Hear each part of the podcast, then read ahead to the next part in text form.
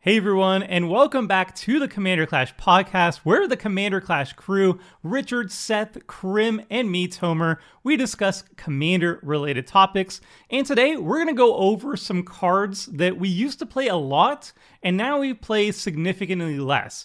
And there could be a bunch of reasons for that. Maybe our play styles uh, shifted in a way that we don't really uh, enjoy these cards like we used to. Uh, maybe there might be budget reasons. There might just be uh, various reasons why we personally do not run these cards that we used to run a lot anymore. And that's not to say that these cards are bad. That's not to say that you shouldn't be running these cards. But we all have our personal preferences and we all decided to shift from certain play styles, from certain cards that we used to play, to cards uh, to other cards. And that's kind of a natural process in Commander, and it's just kind of interesting to see looking back at like previous Commander Clash seasons, like season two, season three, season four. We're at season 11 of Commander Clash. We want to see what cards uh, we used to run a lot in the back in the day, and and see why we don't run them now, and just discuss it. So let's. whoa, what's what's my, my voice today? One second. Well, is that a goldfish scoopy cup? Sippy cup? This It's the is right the color. prototype, Richard. This is the prototype for the Scoop Sippy Cup. I wanted to I wanted to show. Oh, speaking of, by the way, if you want to support uh, the show and you want to support this channel, uh, you can do so uh, one of two ways. The first way is you can give us monies and we can give you product, uh, like all the sweet playmats on Richard's wall. Uh, maybe if you want a Scoop soup, Sippy Cup and you want something like this, maybe styled as scoops, uh, you can uh, you can leave a leave a comment, email Richard specifically Richard. It won't just be me this time uh, asking for it. And uh, there's sleeves and deck lists or sleeves and, and, and deck boxes and all that good stuff at the MTG Goldfish merch store uh, dot com. And also, the other way you can uh, help us out is wherever you're listening to this, be it Spotify, iTunes, uh, YouTube, wherever. Um, if you give us a little like button, a little follow button, a little whatever the equivalent is on wherever you're listening, uh, that helps us out a ton t- as well. So that's that's that spiel. That was a great transition. Um, and now we're going to transition. Perfect. Yeah. now we're going to transition to the first card on our list. Uh, let's kick it off with Crim. What do you got for us? All right. So something that I used to play a lot of, and like ev- if if, I had blue, I pretty much threw it in. It was like one of the first few cards I would always add. It would be Mystic Remora. So if you don't know what Mystic Remora is by now, it's a, a single blue, and whenever a player and well an opponent casts a non-creature spell, they pay for or you draw a card. So normally, I this card is like stellar in cEDH. Like I would still play it there, but in regular EDH, uh, the games are slow enough to where I just noticed that a lot of people I are just like a they just don't do that much into it and they just pass or they play a creature or they do something and it's just I've kind of just stopped adding this to all my lists. Uh, it just was not what it once was for me. Not to say that the card is bad. Uh, the card is like good, uh, like in cEDH still, and it probably is right in certain metas, but most people just don't play into this. Uh, like for for like the play groups, I'll try. So I've kind of just dropped it. Interesting. I don't even play it in my Alela deck. You, you know what's crazy? Like this was I remember before like Cauldra, before like Edric or whatever. I feel like I was most known for this Mystic Remora card. Like I would just like shill it every single time in all my budget commanders. And I ran it primarily in every I ran in basically every single blue deck because at the time for most of its most of its time in commander as a format, it was like less than a dollar. It was like, yeah, Rhystic Study is like five dollars or whatever, which is a lot, but you could get Mystic Remora and you know, it's only like 30 cents or whatever. I remember like I just stopped adding it to budget commanders once it hit like, you know, five dollars. And I'm looking at the price right now, it's ten dollars US. Ten dollars US? Why hasn't this gotten a reprint? It's on the reserve list.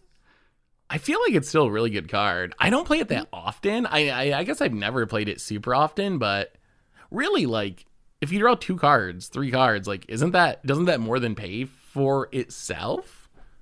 Well, first off, I find people don't play into it, and then on top of that, I'm constantly paying for its upkeep and when I want to set up for it, when I want to set up my turns, right? So I just like I used to play this, and I'm not like saying that you know like yeah, as again, it's a terrible card. I've just noticed that I don't play it as much anymore. It just doesn't do enough for my my decks. I'd rather have something else. One's interesting. I don't play it because I also don't play Rhystic Study. So to me, it's like the OP card draw that I, I don't need. But maybe Crim is right. Maybe maybe you can actually play around it. But I feel like you slap this on turn one, you're drawing like two, three cards. Like people are not skipping rampant growth because you cannot pay four, right? Like you just absolutely cannot pay four. You can actually pay one for Rhystic Study. People will actually wait it out. And this one has a time on it, right? Like you only pay cumulative upkeep for so long. So I feel people play around this more like in, in that sense they'll wait for it but maybe they don't they're like just four i'll just slam rapid growth so i don't know seth would you play I'm rampant growth into Oh, this? of course. Yeah, yeah, Obviously, yeah. I mean, yes. it's that's at the the table. You know, you're at least drawing I mean, one that card was- per but- turn.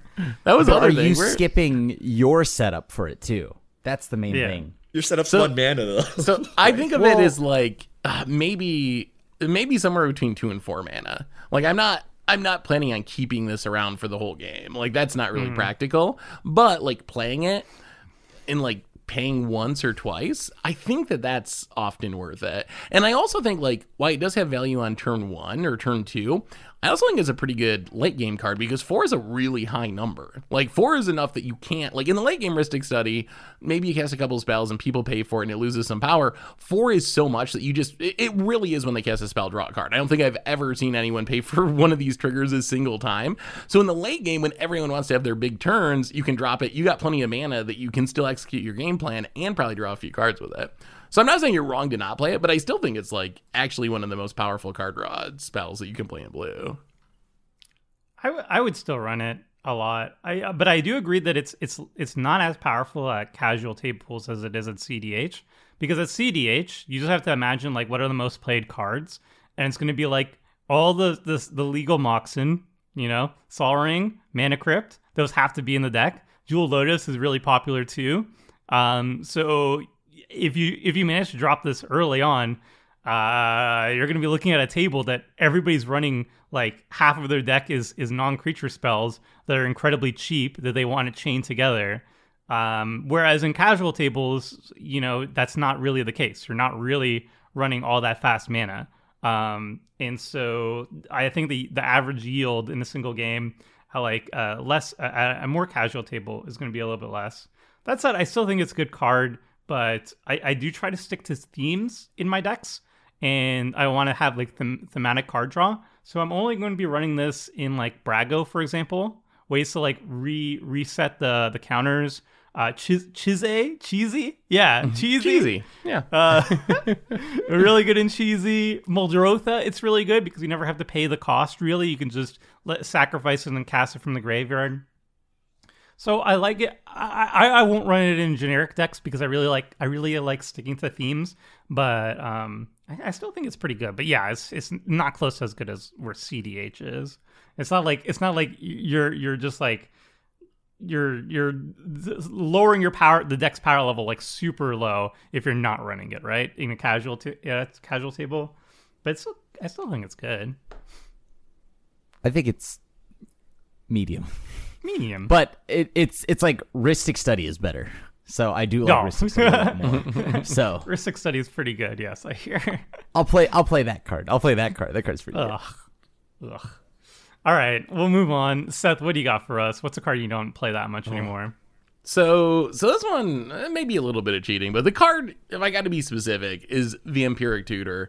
But really, it's tutors in general. So, uh, there's a couple of things going on here. If you look back at my early Commander Clash decks, they are overloaded with tutors. Some of my most played cards from the early season are like Dark Petitions and Increasing Ambitions and Diabolic Tutors and Demonic Tutors and Prepared. Like, I would play six tutors, eight tutors in every deck I could. Like, if there was a decent tutor, it's going to be in my deck because when I first started building Commander decks, I was like, wow, I got 100 singleton cards.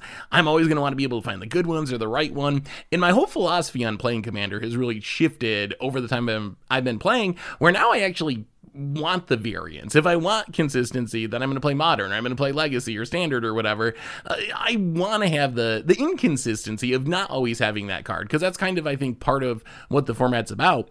But that all goes all the way up to Vampiric Tutor, which I was actually looking through my deck list. I played Vampiric Tutor twice since 2019. When if you look at my older older decks, they are in literally like every single black deck is playing Vampiric Tutor. That's like Demonic Tutor and then Vampiric Tutor, the first ones you add. And that's in part because I try to only play like one tutor per deck now. And if I'm in black, I'm going to play Demonic Tutor. But it's also that I actually think Vampiric Tutor is not as good as people give it credit for. Like it's putting the card on top of your deck rather than into your hand. I don't know. I think that loses some of its value. If I am going to play a tutor, I want to be able to get the card that I'm tutoring it for and use it right now, not wait a turn, not cast it on an end step. I want to be able to snag a Wrath and Wrath the board, or snag a removal spell and kill the thing that needs to die, not, you know, do that with suspend one. So, not the Vampire Tutor is bad. It is the best tutor outside of Demonic Tutor in the format, but I'm kind of down on tutors in general. I think the format's more fun when you don't have that level of consistency. That's the most ridiculous take, Seth. so I agree with you for normal people. But for us as content creators, I found Vampiric Tutor has actually shot up over time because A, we, we play a new deck every week, right? So the deck needs to do its thing, right? Like we don't play the same deck like 10 times in a row. So to ensure it does its thing, you need to load up on tutors. And B, we play weirder and weirder decks as time goes on, right? Like we don't play generic Jund good stuff deck type of things where you know any card is the same. Like, what's the point of a tutor? We play weird. Here's the one card in my deck I actually want, and I built my whole deck around it. So I need the vampiric tutor, and I actually need to put like pull from eternity and other nonsense in there just to make sure it doesn't disappear. So I actually feel as content creators, we've actually played more tutors over time, and the the one caveat is Crim and his opposition agents, right? It, it, you know, you have to do a double take and think like, is it truly worth um, putting in this tutor because you could get opposition agents? Tomer right? says yes. Tomer says yes every time. What? Actually, no, I've been respecting it recently. I swear, I've been respecting it. I remember there was like one time where you had three mana up, and I was the only one who respected it. But for regular people, I think I agree with Seth. Where if you're playing like a deck consistently, like playing singleton is where you want to be, right? So tutors are a bit overblown, right? People if you if you build a deck so consistent, it's weird, right? Like it's it's not in the spirit of the format, I think, but that's another discussion for another day. I, I'm I'm right there with Seth. I fully agree. I've cut tutors like I started off just like Seth why wouldn't I want consistency, right? Like why wouldn't I want this card every time whenever at whenever I needed it? And then it went from cutting like just a few like having like all tutors to a few tutors to the now I play like one or two. I mean like fetch lands whatever. I don't really care about those. Uh, that's not what I mean when I say tutors even though it technically does tutor.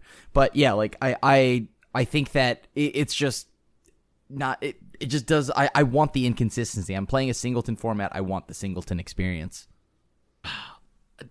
for me, sometimes tutors feel bad. They just like feel bad. Like you get in this position where it's like, I can get my combo and win the game, but that's I want to be playing a fun game of Commander with my friends. Like that's why I'm here, and it puts you in this like really awkward position where uh, it feels wrong to tutor suboptimally and get a bad card.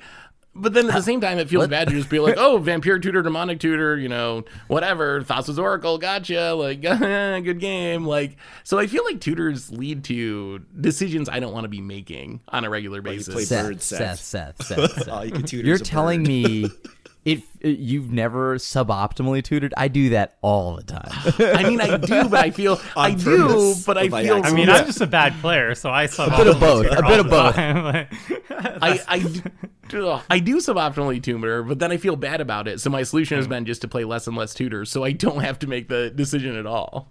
basically, I'm I'm kind of torn on that because like sometimes sometimes like if, the tutoring is like uh, easy win the game combo, then I feel like the problem more lies with the the combo itself than the fact that you're tutoring it up. Because if it's too strong of a combo, then like if you just also naturally draw into it, um, then the game just kind of also ends really quickly too. This obviously lowers the variance, and you're going to do it more consistently. But I also like tutors um, when, for example, somebody else is running away off the board and need to find a board wipe. So it's it, in some ways it can actually prolong the game uh, and let give other people chances to to pop off, as it were. Um, I don't really run, run in my paper decks too much because I just don't like shuffling. I really, I really don't like shuffling. I have small baby hands, and they're just it's a hundred cards, and my baby hands they can't they can't do all the things. So I don't even run fetch Tomer. lands. we we need to do a shuffling tutorial video, Tomer. Me and you will tag team it and do a You would have about how to show shuffle. me. I would be like, what am I doing? I'm breaking like high value cards. Um, Watching Seth shuffle is is scary and painful. Just, So- just a 60 card deck, by the way. Yeah, We have just- top just 100 this- card- si- yeah. 60 card single sleeve. we went to Vegas in what was it, 2019 in the before times, and, and I remember like the scariest moment was when Seth was playing with what it was like these like alpha oh. decks or something, Oh, like yeah. with like yeah, Black actual like, real life and power. It was probably like a fifty or seventy thousand dollar deck, like some ridiculously expensive deck. And yeah, that and you Oh. and you don't shuffle with in in person, right? Because I all your Moto. all your games Yeah. is is moto, so it was like. So it's just like I could see the stress on your face as you're handling these cards. I think the Black Lotus survived. I I'm pretty sure it survived. You have to be so delicate. Um. All right, moving on. Richard, what do you got for us? What's a card you don't play as much anymore? All right, I was actually looking back at our mana bases from season one, two, three. They're wild, right? so a lot of like the, my most changed cards are how mana bases are built. Uh, we saw a lot of temples. So temples are like the Theros cards. They're two colors. When they enter the battlefield tapped, you scry. And then Vivids, which uh, enter tapped, they add a color, and then they come with two charge counters, and you remove a charge counter to add a color of any mana. And it's just wild. We used to play this, and we used to be happy about playing temples. Uh, lands have been power That's crept scry, so dude. hard Yeah. over the past couple of years, right? We have triomes, we have so many fetchable uh, dual lands, uh, we have battle bond lands. Uh, so, like these these lands are still like kind of respectable. Like if you're building on a budget, right? Like they're there's better than Guildgate still, and they're still playable. But you know, if you're building optimal mana bases, these cards just have no no place anymore, right? Uh, you have World Tree and things like that as well to fix everything over. So it's actually kind of wild how different mana bases are now compared to back then. And five color is like no issue if you have no budget today, right? Whereas before it was actually kind of challenging still. Eh, Eh, ten, 10 dual lands, 10 fetches, and then what? You have like six others flex slots. Yeah, but you didn't even have that bad. triomes back then, right? You you Yeah. like you can you can conceivably get like triple white or something in a five color deck today, like Yeah. no sweat, right? Whereas before you you can't do it. I was gonna say it's kind of funny. I found myself. I still play temples sometimes in two color decks. Those are the decks where I find myself just needing more dual lands sometimes. So I play like a lot worse duels in a two color deck than I will in like a three to five color deck, where I feel like I just have so many shocks and fetches and battle bond lands that I don't need things like temples. But I still do have them show up on occasion when I have a two color deck because there's only that many two color dual lands. So sometimes they still mm-hmm. sneak in a little bit for me in those decks in specific.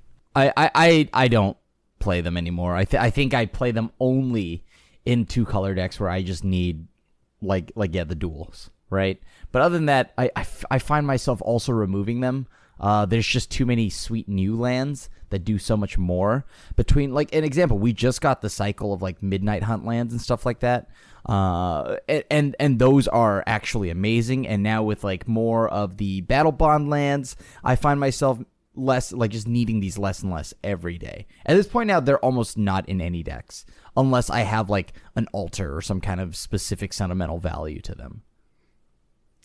I think I think that it makes it makes sense. Like I don't think it's ever been a secret to us that uh, mana fixing lands that enter the battlefield untapped are usually the best ones that you should be running.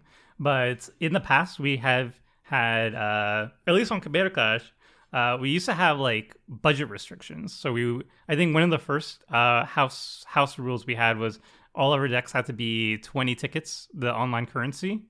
Um, so we did kind of alter our decks based on that. I think we had to we had like a real like a paper budget restriction on on some of the seasons as well. But at this point, we've lifted all all such restrictions, so that's why we like pop out pop out like the Vamp Tutors and the Mana Crypts and whatnot uh, whatnot now.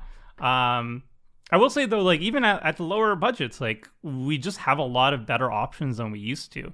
Um, the, the battle bond lands, or not, well, not the battle bond lands, uh, the battle for Zendikar lands, the ones where um, if you have two or more basics, they enter the battlefield untapped, and they have uh, two basic land types.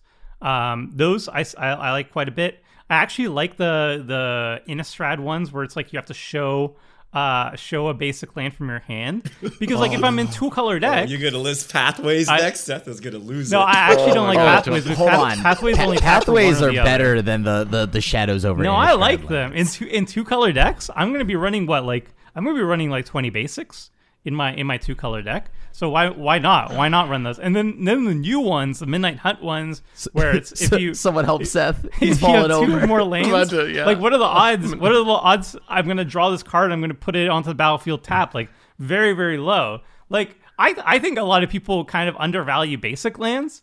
In a two color deck, I'm I'm running I'm running 20 of them. Like, that's my def- that's my default. So in a like a lot of these, deck or in a budget deck. Like if I'm if I'm in a budget deck, but like I I almost never play like budgetless. Lands Um, are so if you're much a budget better. deck, you, you might as well just go the 18-18 split. no, Right? Like- no, Like a because- limited right, like deck. worst Throw in case, some guild gates. you gotta have some consistency in your deck, and these have for two, both colors you need. And if you're in a budget deck, yeah, you can't afford. Maybe you can't afford like the battle bond lands or whatever. You can't afford your mana confluences or whatever. But you know what? You will have. You're gonna have like the the show lands. You're gonna have the the I don't know battle lands. You're gonna have the the new lands. You're gonna have exotic orchard. Exotic orchard was uh was printed to to to death in all the precons recently, but that's a kind of a new thing.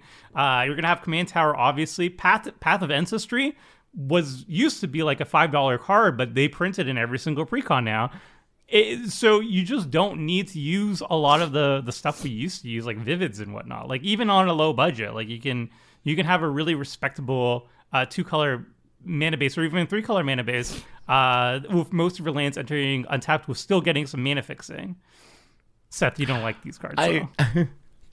I agree with The your overall Shadowlands? point. Our lands Shadowlands. have gotten better, so you don't need to play Vivids and so forth. But I would play a basic over the the Shadows of Innistrad lands. Like I find that to be like the worst. I, I would rather just have a I would rather just have a basic. I think they're that that underpowered. You guys need to run more basics. You guys need to run. I want to see that. What's what's the math on that? You have 20 basic lands in your deck, and you're running the show lands, like the one that you have to show a basic from your hand. What are the No matter- No matter what won't? the no matter what the the math says, you are going to top deck it the turn after you play your last basic every time. I've played them it's enough a temple in though. It various ends with Battlefield formats. tap. Like okay, But well, it doesn't running scry. temples, Then just play an actual temple and get a scry out of it. Scry's At least you're getting some value. Oh. Scry one is overrated. I don't. I actually don't like the Zendikar lands that much either. I like the new Innistrad. Wait, lands. I wait, think wait, those wait. are very good.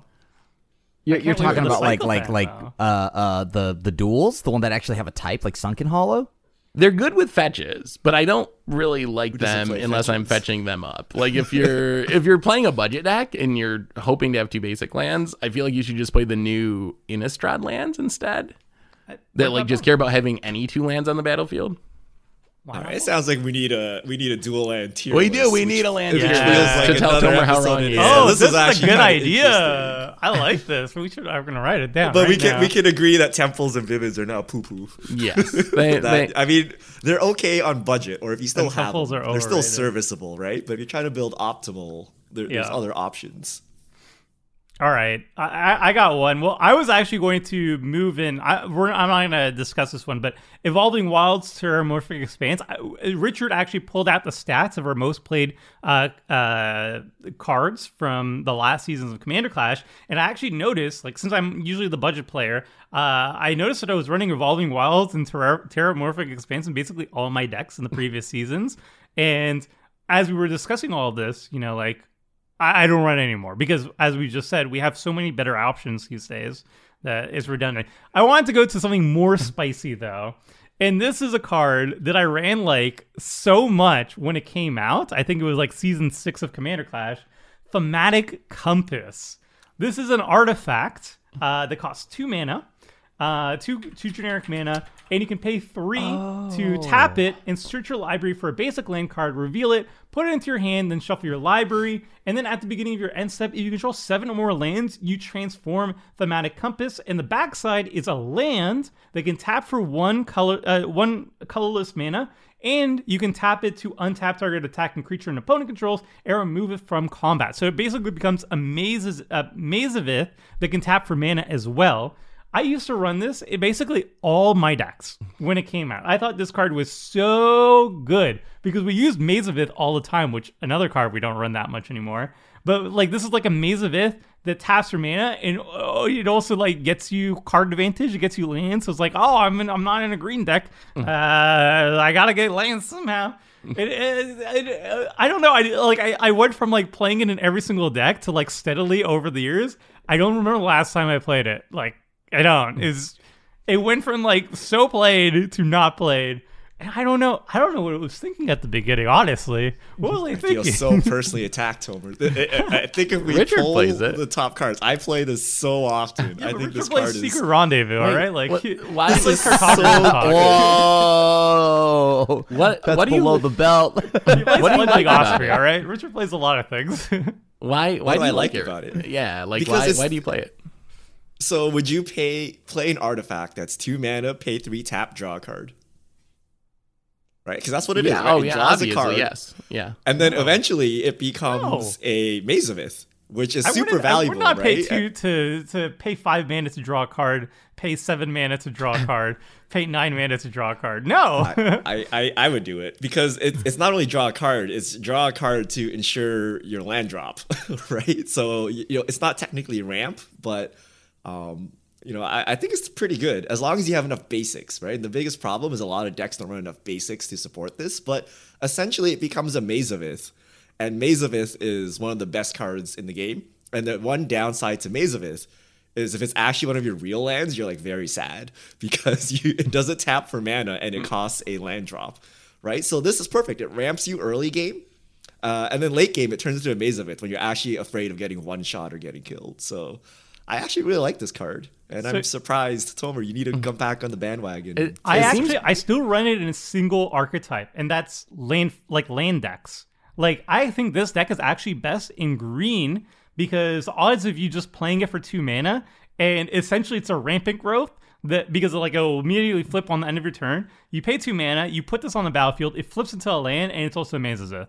Maze of Ith. Like that's insane. But like outside of green, I'm like, nah.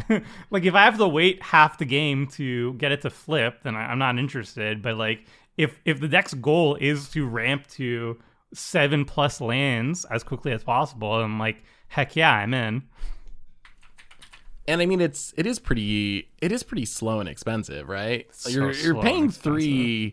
To draw a basic land. Like that's Even I'm not ex- that excited about that deal. Like a random card, I think in general, I would be okay with paying three to draw a random card, but.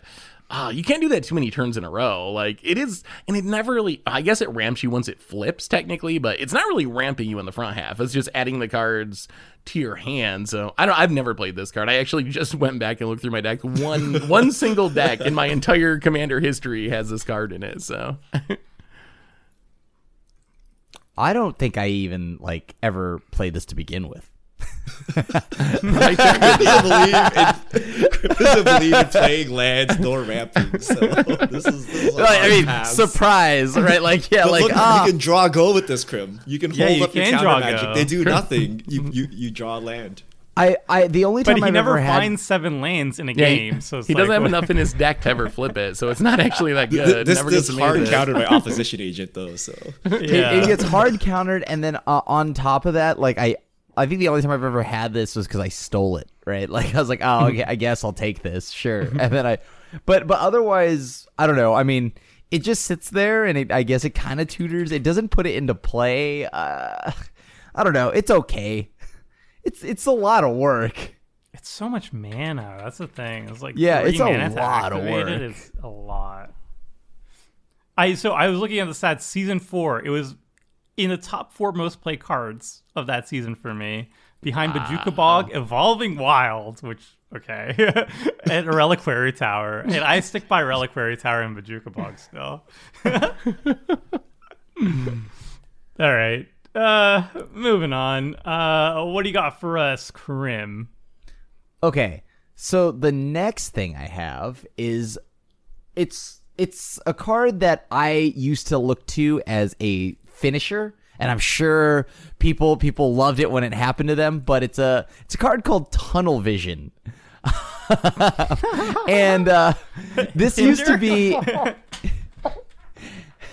You could probably. I, I didn't. I like on our list. I don't actually have the other cards that go with it, but uh, I'll go. I'll tell you what it does first. This is a card I had in every blue commander deck. It was a six mana blue sorcery. Name a card. Target player reveals cards from the top of his or her library until the named card is revealed. If it is, that player puts the rest of the revealed cards and into his or her graveyard and puts the named card on top of their library. Otherwise, the player shuffles their library.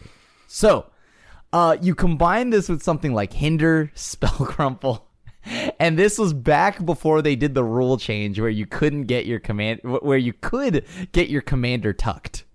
So, so this was the go-to thing for me. I counter your commander, I tunnel vision you, milling you out, and and laughing my way to the bank as you mill your whole library.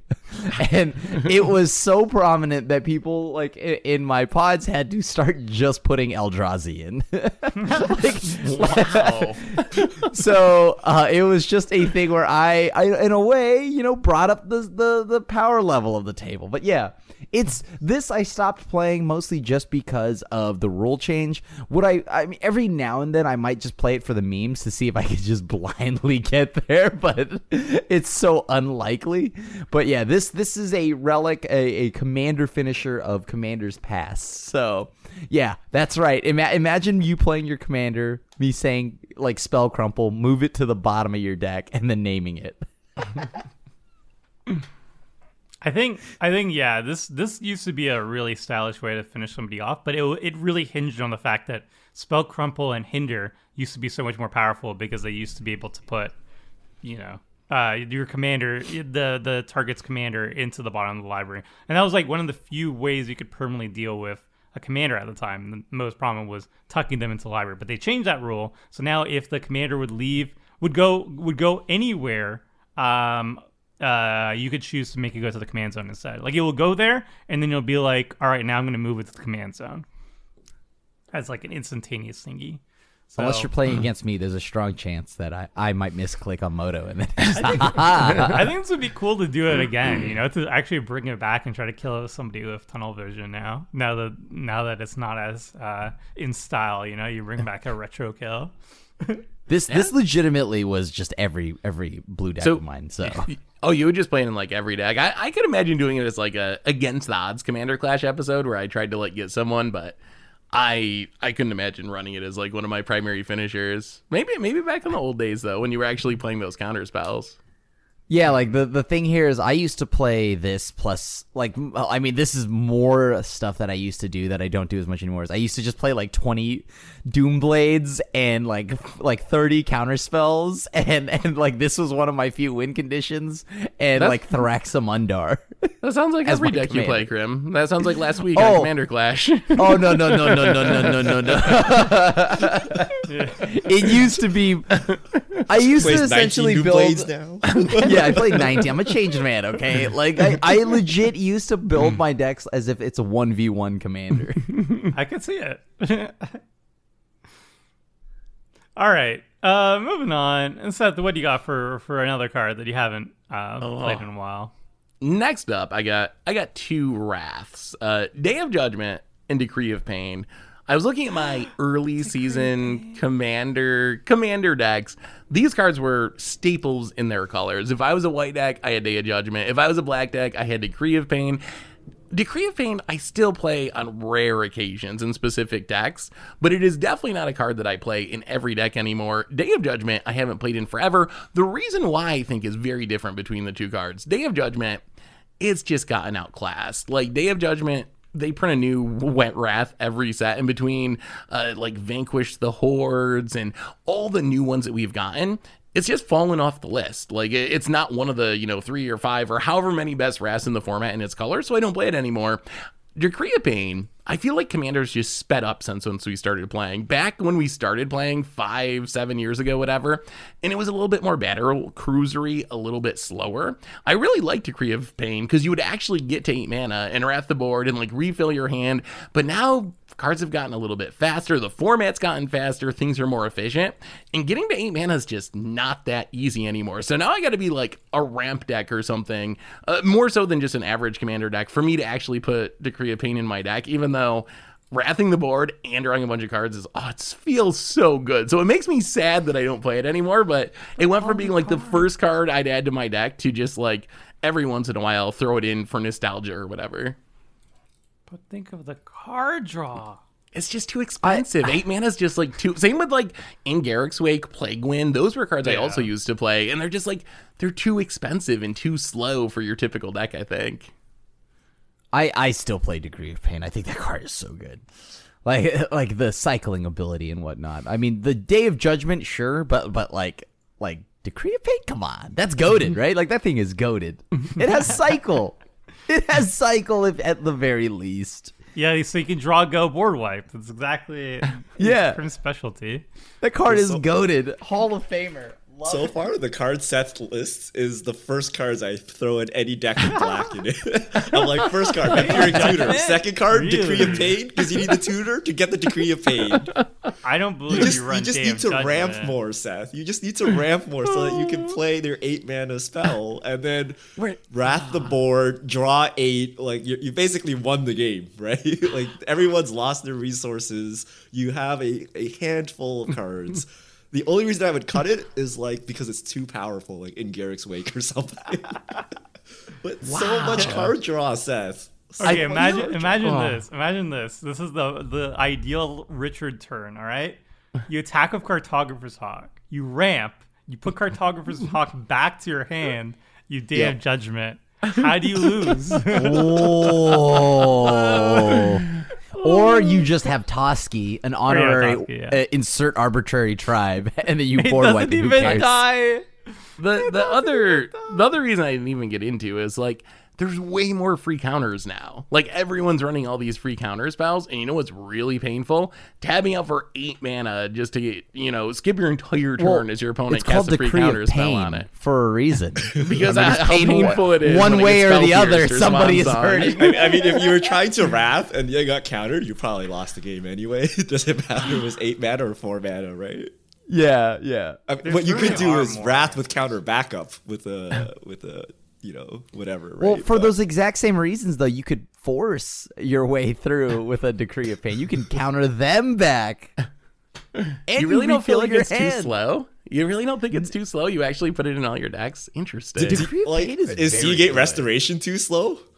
It's a land. Yeah, if yeah. I can but play how many Decree times of have we Pain a actually cast land. it? We cast it a significant number of times, and that literally oh. doesn't even wrath the board. You literally time walked yourself just to draw cards, and you survived, right? I, I do agree that it is it is worse than it used to be. Like eight man is a lot, and the fact that there's more efficient answers to it. Not just not just the fact that uh, since we started playing it, like we there used to be Force of Will, but we didn't play it as much. Now we do. Uh, but we now also have Fierce Guardianship. We also have Pact Force of uh, Negation. Negation. Force Force of Negation. Negation. But also green has heroic intervention, and white Teferi's not only has Protection. Teferi's protection, but also flawless maneuver, which is free to cast. Um, so it has gotten worse. Like, but I still run just because I love. I like like I'm gonna like you, you, you get to draw so many cards. you get I'm to surprised so many cards. this. Yeah. Look at all the I- I'm cards just- you could draw from this. Ah, I mean, I Like, just my you, eyes should go, love like- this card, Seth. This is Oh, like I the do. Seth I- board wipe. I do love this card, but just like objectively looking through my commander list, it shows up every once in a while now. And if you go back to like 2017, 2016, it's like boom, boom, boom, boom, boom, boom, boom. Every deck is in that. there. Those decks have corrupted. I definitely played a lot Yeah, less. Like I totally agree with Seth. Like I would play. I would. sl- This would be a slam dunk in all my black decks before. It's good anime. But now I'm. I. I. I don't run it as much. And so I agree with Seth on. on I still on love point. it. Like I, I I still Yeah. think it's a really sweet card, and I, I love resolving it. But I just it doesn't show up like it used to for me. That's fair. All right, moving on. Richard, what do you got for us? All right. Uh, I have Wheel of Fortune, which I think we played a lot, and we don't actually play that often anymore.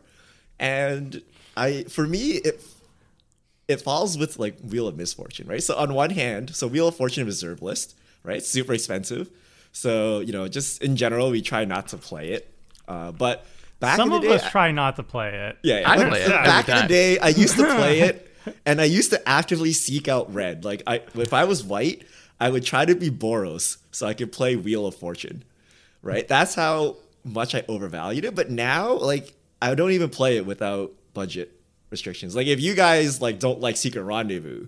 Like, how about you draw the whole table seven new cards, right? So, like, it's only good in decks that truly abuse it, like Storm. Like, you're gonna win right here, right? Or you can empty your hand real quick and refill.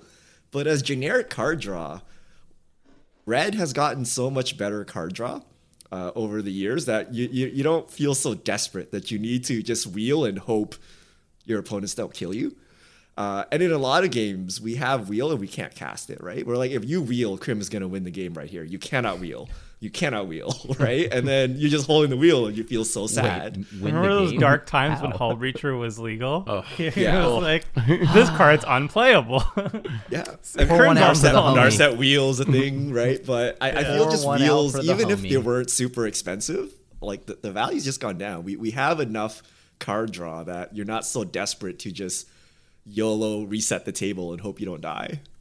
Remember that there was like a discourse like two years ago. No, it was like last year. It was last year that hmm. there was a discourse on like should wheels get banned, and we we were just like sitting back like what?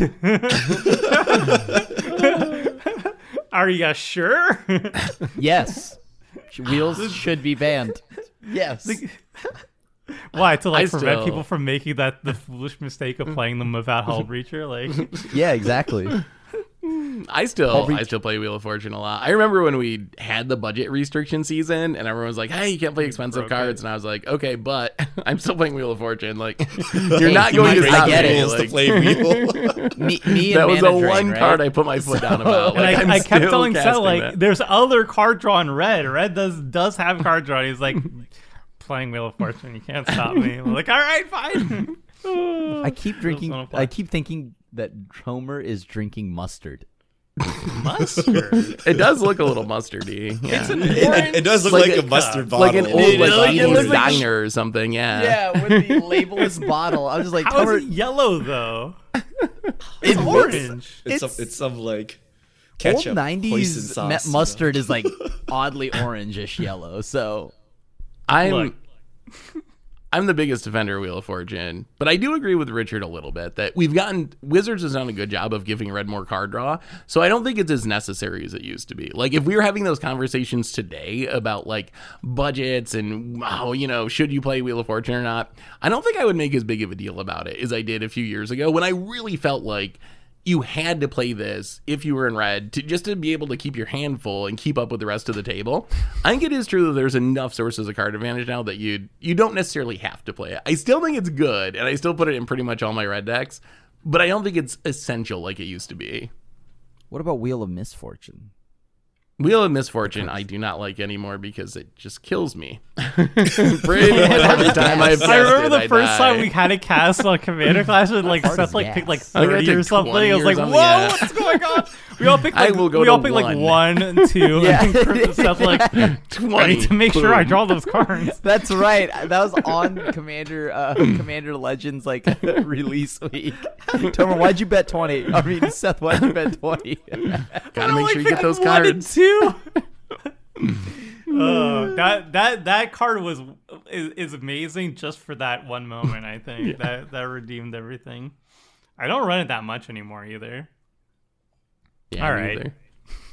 All right, moving on. Uh, Richard, what do you got for us? I, I just did Wheel of Fortune. So Tomer, what do you got? No, for us? it's, uh, me. What do I got for us? All right, I have one that is kind of spicy.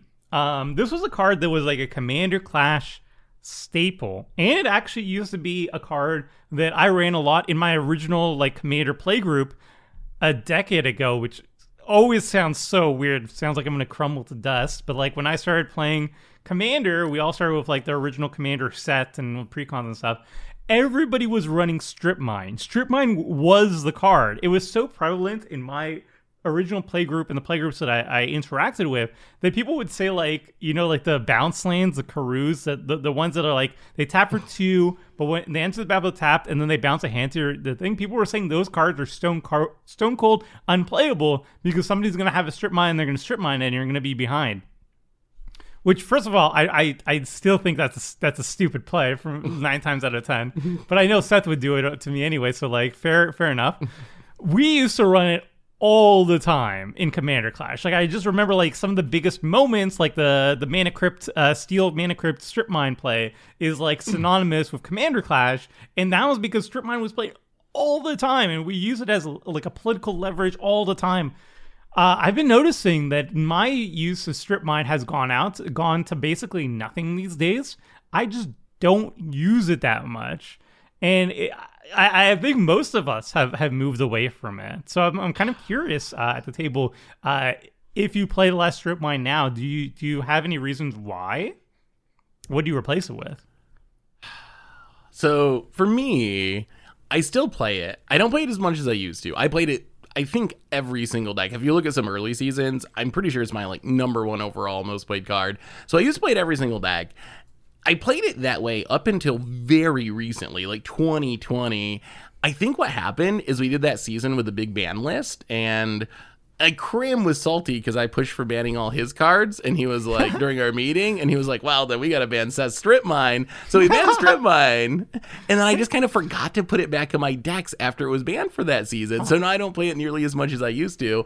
Uh, the only other reason I would say is we got more colorless lands. we got Field of the Dead now. Richard has turned me on to Thespian stages and some of these other other options. So there's a little bit less room for a Strip Mine, but I still think I should. Uh, this podcast might remind me to put it in every deck again, oh, honestly, because oh, no. I still think it's like really good. So, bounce lands beware. Strip mine might be making a comeback on Commander Clash.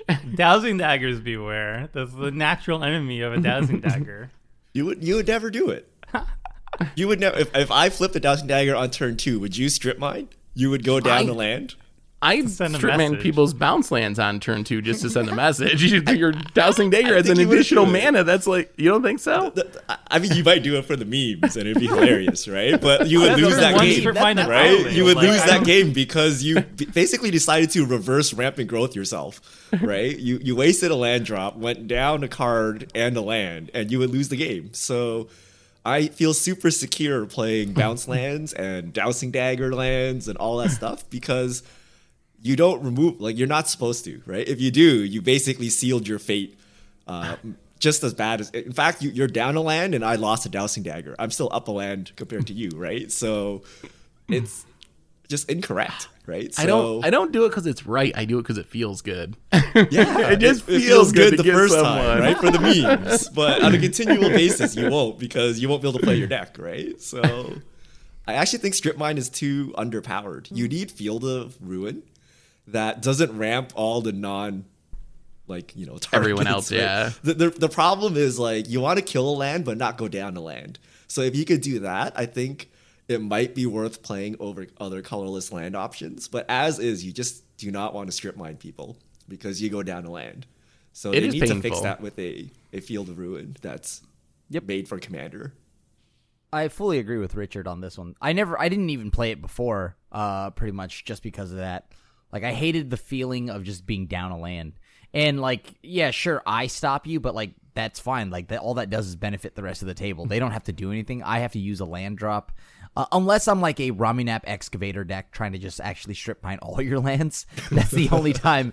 like, uh, like yeah. uh, uh, other than that, it's just like in a normal deck, I'm not running this. It's colorless. There, like like you had mentioned, there are better colorless lands. Uh, like I'd rather play Ancient Tomb, anything along those lines uh, not worry about setting myself back. I'm more so just trying to accelerate. Unless the only time I felt like I've ever needed this is against a Field of the Dead or like maybe to stop the Urborg, uh, you know, kind of like combo with with Cabal mm. Coffers. Or Cormus Bell, more more recently. more more Cormus Bell, yes.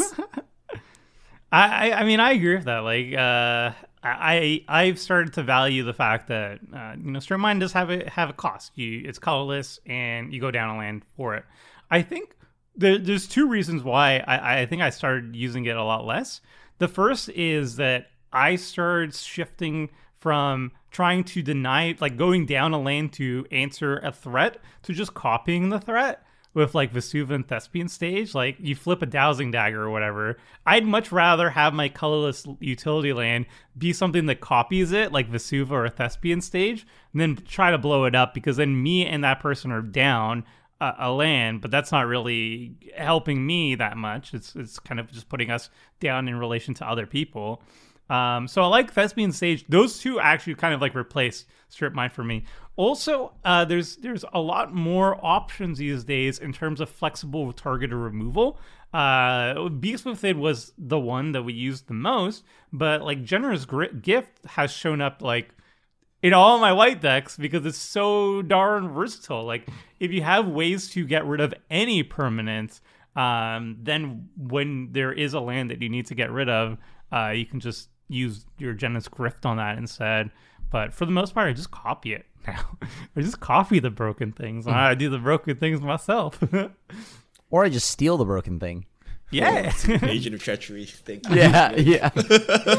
I I I love that by the way. The people putting like a uh, like path whatever the thing that homeway path or pathway whatever. Homeward That thing. Homeward yeah. Path. I love Path. that card. And then you could just steal the homeward path.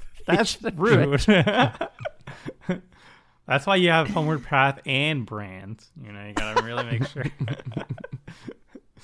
All right, Karen, what do you got for us next up? I guess one more round. We'll do one more round of cards, and that that's pretty much it. Um, so I think like unironically, I put this on there, and and it is lands. it, it- it's legitimately lands. I've You're gonna need to clarify this.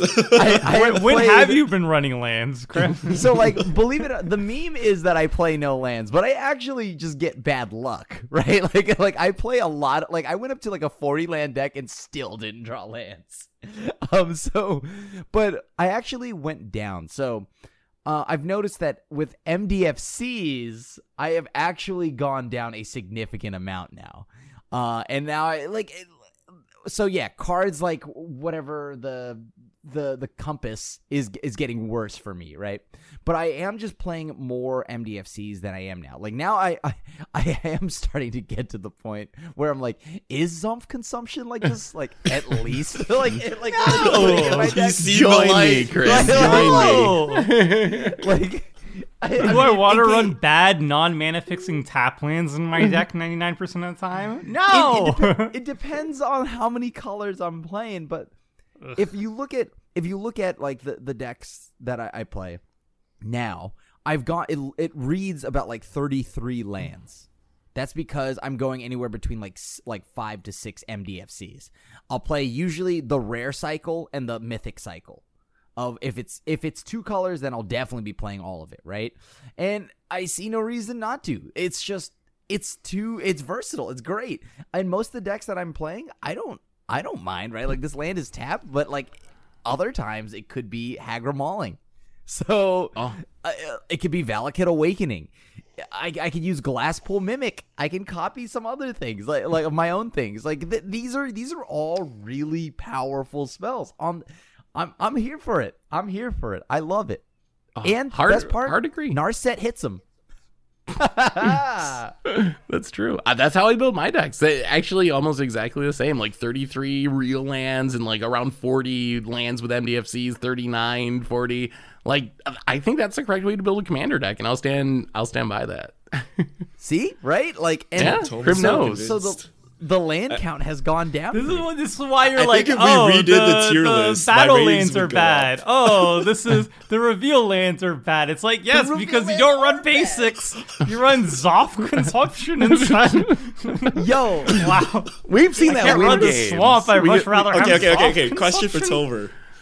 Guildgate and plus MDFC or basic plus whatever land you liked. the, the Zendikar. Snarls, yes. The Snarl. whatever. Snarl. What Ooh, would I you like rather snarls.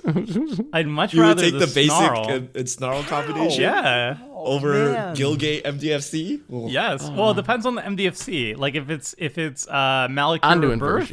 I'm going Malakir Birth. baby. No, not, not an S tier one. Just like a medium, like say a Zof consumption. That's not medium. That's that's that's the bottom of the barrel. Zof consumption. I do draw the line at the one one counter thing, but like, Yeah, that's the that's the only one I will the not play. MDFCs. I will. I run Ondu Inversion. I run Valakut Awakening. I run Malakir Birth. I run Bala Ged Recovery. Like I just I run them. But like I'm not gonna be scraping the bottom of the barrel over a basic lane. I'm sorry. No, there's there's, cri- scraping. there's Whoa, tiers. well, you're not scraping at all. That, that is a privilege. Zof It is consumption, really. privilege. Look, you, next thing you're gonna tell me you're gonna be running like the the, the crappy uh, rogue, whatever. It's like a two three with menace or five I five do or run that. whatever. I do actually run think Oh, about God. that a lot every time I build I a do deck. run I'm that like, is this the spot to put these like terrible creatures? Like, I actually I think mean- about it. I and I and I think like whatever the the white anthem effect is great in my humans deck, right? It could be a land or it could be an anthem, uh, kind of like a, a one uh So like, good. plus two plus two. I like will- The bad overrun. I will say Yeah. I'm The- starting even- to add but Jwari disruption into my land. decks. Just so I can get somebody. I want Uh, it'll be the next level of mana tithe. Next I've started adding mana tithe right those. there. I, I add that into all my blue decks now for that reason. that was one I didn't used to play, but now I just I, I just play them all. Like seriously, think except it's the plus good. one I one counter one. Just throw it in, yeah. yeah. Jwari disruption strong. is making its way into just my decks now. I'm just like, wow, hell yeah. Yeah. it's killed somebody on Commander Clash, right? I think you killed me. We get it. mana tithe all the time. I literally got mana tithe like the other week. So like, I promise you this: Jwari disruption is starting to look better and better. Mm-hmm. All right, you heard it here, folks. Stop running lands. Run Zof consumption instead. Mm-hmm. Uh, uh, yes, We, unironically. we have died I am to that actually card, yes, yes. I don't know. Ironically for have- some of us, unironically for some others of us. So, All right, yeah. Seth, what do you got? What do you got? Oh, all right, I'm gonna, I'm gonna, I'm gonna give my last one as kind of a uh, another hot take. Why not? We've had all hot takes so far that no one agrees with. In this one, I should probably start by saying I don't literally not play this card ever. I just played a lot less than I used to, and that card's Solemn Simulacrum. I was looking back at my, I was yeah. looking back. Oh, I was I looking back at my commander de- uh, commander Just decks. Richard one. A man of Richard culture. pulled Richard pulled stats from Commander Clash seasons. If you go to some of the early seasons, Solemn is my number one most played card. Literally the most played card of the whole season. A lot of other seasons, it's like number two, number three. I played in every single deck. If you look at more recent seasons, it's like 25th or something. I, I still play it on occasion if the deck actually calls for it or if it has an artifact theme. excuse me but it's not something i just start off every deck with anymore which is what i did for a long time. So i don't think that solemn is bad but i think it's a lot worse than it used to be. It's four mana ramp. It's only a 2-2 we have so many other options now. We have so much two mana ramp. We have so many card draw options. We're talking about cutting you know harmonize another decree of pains. Mm-hmm. Like we just have so many options that unless your deck really can play off the themes of solemn I don't know if it's actually really worth it. I don't consider an ultra staple that is just the first card you put in all your decks anymore. My hot take is mean- it's underrated. It's actually underrated. October high five. I'm, I'm, Come on, I'm with Come on. Seth on this. I'm with Ah, Seth on this. you. It's it's starting to get really overrated for me. Um, and I just I, I don't know. I mean, like like first, uh, you know what? Naturally, the guy who's going less basics and more MDFCs agrees with the other guy that also does that, right? You don't have basics in ramp, obviously. It's, Yeah, it's, like- it's F tier if you don't have basics. I can't. I, it cannot get us off consumption on the Yeah, it battlefield, can't so it's no fetch those good. off consumption. yeah, dude, it can't get a win con. Like uh, honestly, I just don't think it does enough for four mana. It comes down at a cost now where like four mana cards just get so much better. Like it, it's sad to say, uh, because you know I love my sad bot, but just it doesn't do what it once did. It just doesn't do what it once did. Simple as that. It does not like body enough of the uh, the rest of the pod for for it to do anything. I think it's it, so. So whenever and whenever people have a list of like cards that are no longer good enough in Commander, Command Zone did it. Um, I I asked on on on a Twitter thread to get ideas on what people uh, had. We- that, that that's not also this is not the the idea of this podcast by the way we're not talking about cards that are no longer good enough in commander obviously because we're talking about like playing less lands but like you know lanes are still good enough Uh, hey, You're saying Hey. basic planes is not good enough. Yeah, no good. no so my, my whole my whole spiel is that a lot of people like is solemn simulacrum comes up a lot as as, a, as an example that is just not good enough in commander i actually because of all that i will go and say it's actually underrated because this is the card that basically if i'm not in green it's a it's basically an auto include it ramps ramp is good because it means include. yeah, it- yeah. Okay, so yeah, you have a lot of. Two, if you're not in green, you have limited sources of land ramp. Yes, you have a lot of two mana ramp now. Those will get blown up, and yes, they are efficient. And yes, I do run them, but I will also still run solemn because when the solemn blows up, guess what? I draw a card, and my land, my ramp is mm-hmm. still on the battlefield. The the other thing that I think is really good is that when you have a solemn on the battlefield, suddenly people with big creatures, they they somehow for some reason swing at other people and not into solemn. Why? Because you're gonna chump block and you're gonna draw a card, and that's like a weird deterrent, but it actually works so many more times.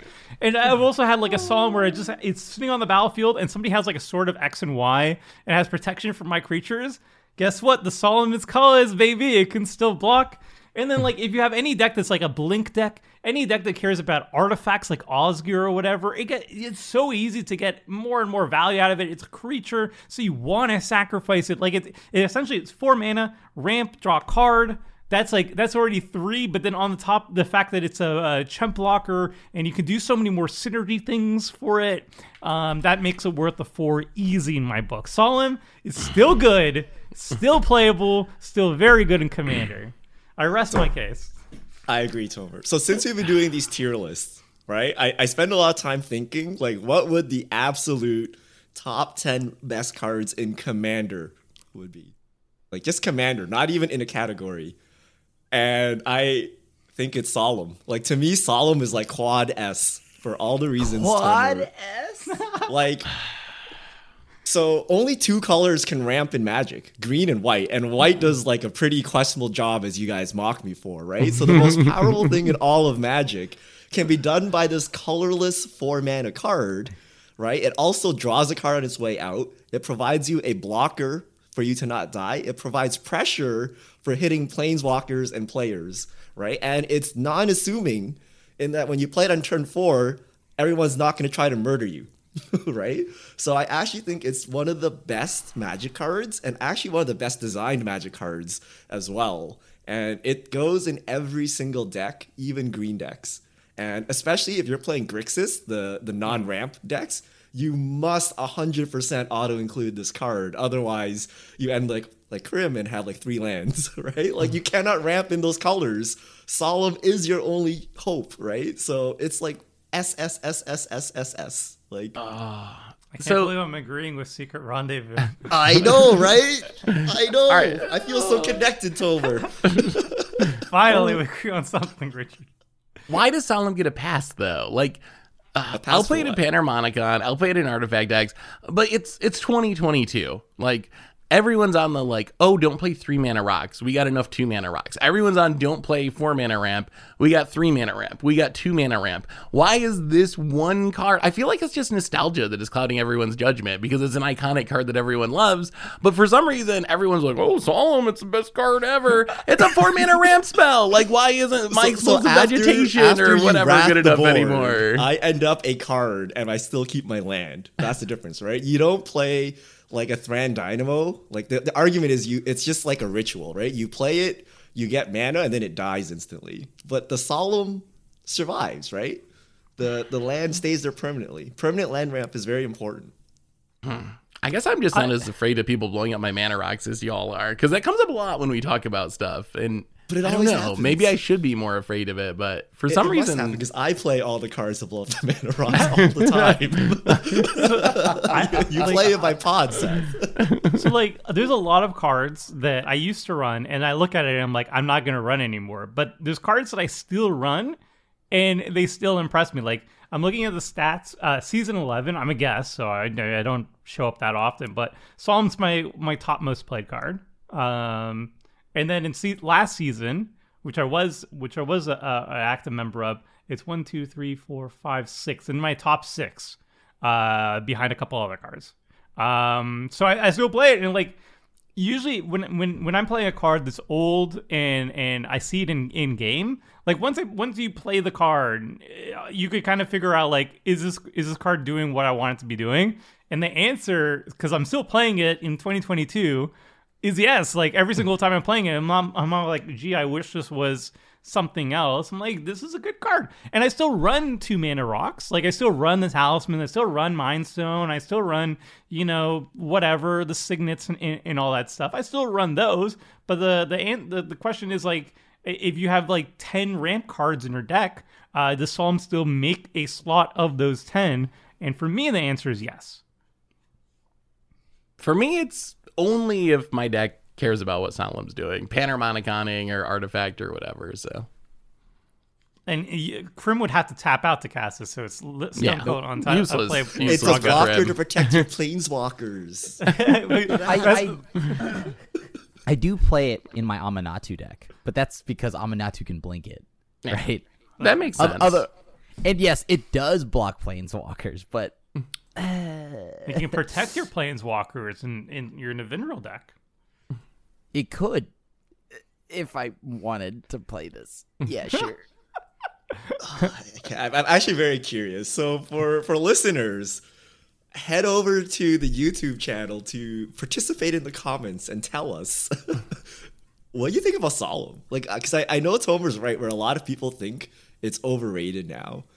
Um, but is it still good? Like, do you play it and regret? Like, are you trying to cut it out of your deck, or are you like me and Tomer and think it's the greatest card ever and you should be playing it more? I'm actually curious what the general population thinks about Yeah. this. Are, are you I- like Richard and Tomer? Wrong. And remember, find out, viewers, we'll if, you, if, you, if you like Solemn, you must love Secret Rendezvous. remember this. No, I take it all back. It comes in a package. I can't. I can't go that far. There's also. I. I don't want to. I don't want to derail. But I, there's another to think about. Also, maybe it's a new podcast topic. Honestly, we talk about things that people think is overrated and see if we think they're underrated. Actually, cultivating Kodama's reach. I'll stand by that. It's still good in 2022. That's Oh, my I- my I other with that hot take. Yeah, those are those ones are great. much. Everybody People says say it's overrated. bad. Like you're you're all crazy. You're all crazy. um. Anyway, we'll we'll move on. Um. To whose was that even? That was mine. I think it's Richard, Richard. Richard and you to All right. Uh, as the last one. I think. So Last two. there, there used to be a time where all my decks started with the Door of Destinies. yes, I remember this. Okay, it was my favorite card, right? And it's a four mana artifact. You choose a creature type. When you cast a creature of that type, you get a plus one plus one charge counter on it, and then your creatures get plus one plus one uh, for each charge counter on Door of Destinies, right? And as a player of Jank tribes, I needed this to make my creatures big enough to be respectable, uh, not to get attack. laughed off the table. But I, I find this card is bad, actually, right? And that my philosophy and how I play the game has changed significantly since those early days. But what this essentially is, is half a combo piece on the table where you have to play it, everyone sees it, and then they know that when you chain off enough creatures, you're gonna die. So they remove you or it immediately. Right? So I don't Yeah. play any of these incremental pump like Honor of the Pure i used to play a lot like those kind of like just like two mana all your creatures get very slightly bigger uh, door of destinies because it just telegraphs what you're about to do uh, and what i prefer to play now is coat of arms or beastmaster's ascension or even like a plain overrun because you want to spend time setting up casting solemns having everyone laugh at you for playing solemn in 2022 and then you slam down the finisher and kill them right? You don't want to start with the finisher and give everyone time to muster up their response and wait to get you right? So you don't want them to hold up mana for mm. Teferi's protection knowing you're about to swing in for lethal. So i actually feel you know this card is actually played a lot still and it's it's really hard to pull off right? And i, I don't like this anymore you ever wondered how Richard wins with janky tribes? I think you just described it, like that that play pattern right there, where you like keep it hidden in hand so you don't know what's coming, and then slam it down. So it actually makes a lot of sense. I've never been a big Door of Destiny player. I don't really play that style of deck that much, but I, I think I definitely agree with you. Creatures get so big, it's so tempting, but I fell into that trap too too. Like, telegraphed. but yeah, it's too. Yeah, as Richard said, it's too telegraphed. Like I used to play it, but like it will get it will get shut down before you can really utilize it. That's the problem. So as he said, like Beastmaster Ascension, you just play three mana, you put it on the bout. You don't put it ahead. You don't put it like on turn three or something. You hold on to it. Like same thing with Coat of Arms. You hold on to it until you're ready to ki- kill somebody. Then you play it and you attack and you win. Whereas The coat, you of arms that, is, though. is probably better, right? I mean, in that case, because like if you hold on to this, you have to then cast a ton of things, right? And and so so yeah, like the, I I used to play this everywhere. I think the only reason why I have it in any of my paper decks now is just because I've always had it. Uh, but like, and I, but I, it, they, it, this should just be a Vanquisher's banner. I think Vanquisher's banner or anything else like an Eldrazi monument is is just better than this. And then of course Coat of Arms is still very solid in a tribal deck. Where that one, that's the one where you can just hold and then drop later and then just win with. I was gonna say that too. Wizards has printed a lot of like choose a creature type cards lately. Like we've gotten so many more of those. So there's a lot of other options for your tribal decks too. So this isn't like one of the only ones in existence. So you got you got Vanquisher's Banner and you got all the commander cycles like the Kindred whatever cards. So uh, you got a lot more options too where you don't need to play this to support your random janky tribe. And there's like flexible finishers now too. Like Akroma's Will, I think, a, big reason why Akroma's Will is so good is because it, it's both a finisher that doubles as evasion and whatnot. It, it gets that extra damage. It's double strike protection from all colors or something. Double strike protection from a color or multiple or whatever. And and and and I don't what what is it? What does a chromosome? It does a lot of Is the everything. It, ju- it just has so much text on it. I think it just does. A- you, it- you die. You kill someone. dices. All right, Someone gonna dies. it. a choose one if you control is four mana, a white instant. Uh, choose one if you control a commander. As you cast a spell, you choose both. Creatures you control gain flying, vigilance, and double strike until end of turn. So there's your evasion. Creatures you control gain lifelink, indestructible, and protection from all colors until end of turn. So one side of it is just like you protect your board from a board wipe, which makes like stuff like Decree of Pain worse, as we talked earlier. But then the other side is is the finisher, and if you have a, your commander on the battlefield, you do both. So. Like the fact that you can have a card that protects your board, but also it doubles as your finisher, just means like it's it's it's usually better than just having something that's a dedicated finisher slot, unless it like is so good that it just wins you the game, like Coat of Arms. All right, I'm gonna round off the list with a card that might be might be hot, might be spicy. Um, and this is this is a card that it used to be when I started playing the game again a decade ago because I'm ancient. Um, it was it was like the best, one of the best uh, card draw spells in the format. It was like this is a huge color bend. Whoa, whoa, whoa, whoa! Why is green doing this so well? It's an auto included in green forever and ever in eternity. It's the best card draw spell in green we'll ever see, ever, ever, ever, ever. Uh, it's Harmonize. Uh, this is a four mana green sorcery, two and double green, uh, and it just says draw three cards. That's it. Remember when text boxes were small? uh, so yeah, so pay four mana, draw three cards, easy peasy, no strings attached. You don't need to have creatures. It doesn't stop when lands into the battlefield. Blah blah blah. So it's incredibly, incredibly consistent, incredibly reliable. And four mana for three cards, even to this day, is a pretty decent rate. Um, and is like a time uh, color shifted version of it. Like Blue has has a version of this, and it was color shifted way back when. Um, this was a card that was basically an auto include in every single green deck ever, and it, I was no different. I still think this is a very good card, and I still think it's uh, definitely a, a very playable card, and I will run it in some decks. Some decks. The thing is, I run it like a fraction of the, the number of green decks that I used to. I this used to be like the first card I put into any green deck. Now I will cut it at least half the time, probably a lot more than that, honestly. And the reason is the green is just so good at drawing cards these days. Like if I'm in a green heavy deck am I going to be running Harmonize over Guardian Project, Beast Whisperer, Toski, uh, Shamanic Revelation, uh, Rishkar's expertise, Ingaruk's like all of these are just like you pay mana and then you draw more cards than the mana you spent on it by like a bajillion.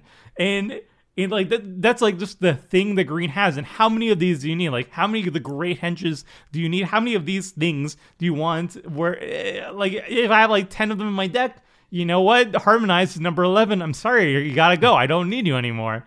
So that's big. Also, like if you're in a green deck, so you're if you're in green, you're either like creature heavy or you're like landfall. And landfall, you're in your landfall. You're, you're just drawing cards just by existing. Like you're Gitrog or Tatyova or something like that. Like harmonize just isn't good enough for for a lot of the decks that I play anymore. It's just like it's great. It's an amazing card. The, it, it, the Return of the Wildspeaker draws me twelve at instant speed, and it's a finisher. Oh. Like You- okay, You, need, you need to you need to stop saying that. You need to stop putting that energy out there because then somebody at WotC's gonna make green better, and I already don't need that. So like, Harmonize oh. 2.0. Harmonize is very good. It's overpowered. Please stop making green cards that are better. I, I hear what you're There saying, green Gomer. struggle to draw cards. Yeah, yeah. that- I mean, it is. I think I agree with you, sort of. Like, it is true that you had to play Harmonize back in the day because Green wasn't good at drawing cards. I still usually play it though. Like, I agree that we've got the Great Henge, we've got you know Return of the Wild, we've got a ton of other options that are really good. But this one still usually makes it in at the bottom of my card draw list in green deck. So I haven't quite gotten to where you are, where it like gets cut. Maybe I just play more, uh, like a little bit more card draw than you or something. So I still think it's playable. And if I look at my decks, it still shows up pretty consistently. But I think that I probably will be where you are in another couple years of Wizards printing busted green cards. Like it, it will One get bumped off year. the list Give it one- eventually. I haven't quite gotten there This yet, but it, year. it's it's gonna happen.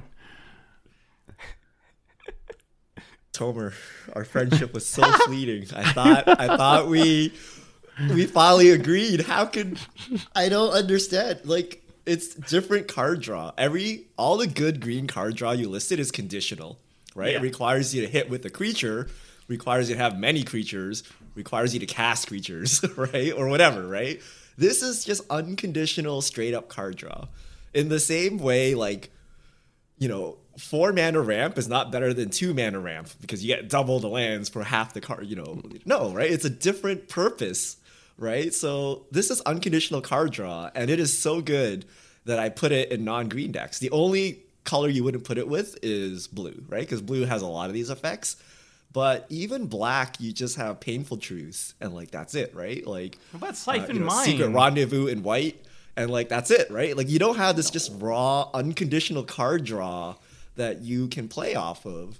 So I agree that yes, there's lots of good kind of high end card draw for green, but you still need this unconditional quote unquote low mana cost, even though four is a lot, right? But it costs a lot more to play a great henge and like three creatures to draw three cards, right? Uh, so you still need these cards, and Harmonize is one of the first cards I put in green decks and uh, multicolor decks. So I actually think it's underrated somehow, right? Like it's Better really or worse than Secret Rendezvous? If you had to rate Secret the Rendezvous two. was three for three, Tomer. so no. so Secret Fair. Rendezvous is better, Oh. but this is really good. This is really good. All right. Crim, Viewing it? You play this? Crim doesn't play I don't- green. He's Why- never cast a I- what Harmonize is in what is his a green card? He loves yeah, green. like what, why would I ever play this card? A, I it's in green, a color that I often and avidly avoid.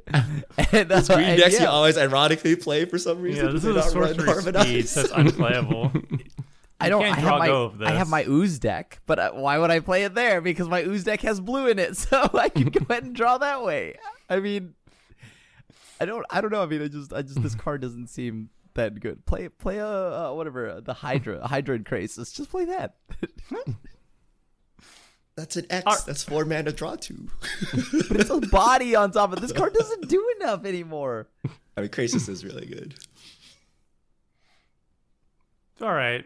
So that, we're, we're left at an impasse here for Harmonize. An Let us know impasse. Uh, if you want to if you want to comment on it. Find us find our YouTube video here uh, and, and post it there, or you can tweet it at us uh, hashtag Clashmail. Uh, we'll read it there as well. Do you think Harmonize is, is is underrated, overrated? Still something that you will auto include in a green deck, or do you end up cutting it more often these days? Let us know. Uh, I'd love to hear different opinions on that one. I, I don't know if I I gotta rethink my solemn Yeah, argument yeah now that come, Tomer, come to our side, now that Tomer Richard. thinks harmonize is bad. I, I don't know if I want to be on this. I didn't say it's bad. I said it's good. to- It's just that green has insane freaking options. That Harmonize is not insane. Harmonize is good, but it's not insane. And green's kind of insane with card draw. That's why. All right, here's a That's question. my whole Turn four, you have four mana. You have a solemn and a harmonize in hand. What do I you play cast? Solemn. Secret Of course I play rendezvous. Solemn. What I'm rendezvous. turn four? Am I really empty-handed grabbed the wrong four? deck. this is not my deck. What is all these Nissa cards? yeah. Oh man. All right. Well, that wraps up uh, our list. As as we said, like at the beginning, this is not like uh, you shouldn't run these cards. These are our personal experiences on cards we used to run, but not as much anymore. So that's basically it. It could be power reasons. It could be it could be preference reasons. It could be whatever reason we wanted. We gave it to you. What do you think about this list? Uh, do you agree or disagree with some of our assessments? And what are some cards that you used to run but don't anymore? And why? Is it for power reasons or is it because of preference reasons or any other reason? Let us know in the comment section below on YouTube, or you can reach us out uh, Twitter hashtag uh, Clashmail and give us your thoughts there as well. As always, if you enjoy this sort of content, be sure to uh, help us out, help the channel grow by leaving a little like on Spotify or wherever you're listening to this or on YouTube. Uh, give it a little upvote, a little dingle dangle, all that good stuff. And until next time, friends, see ya.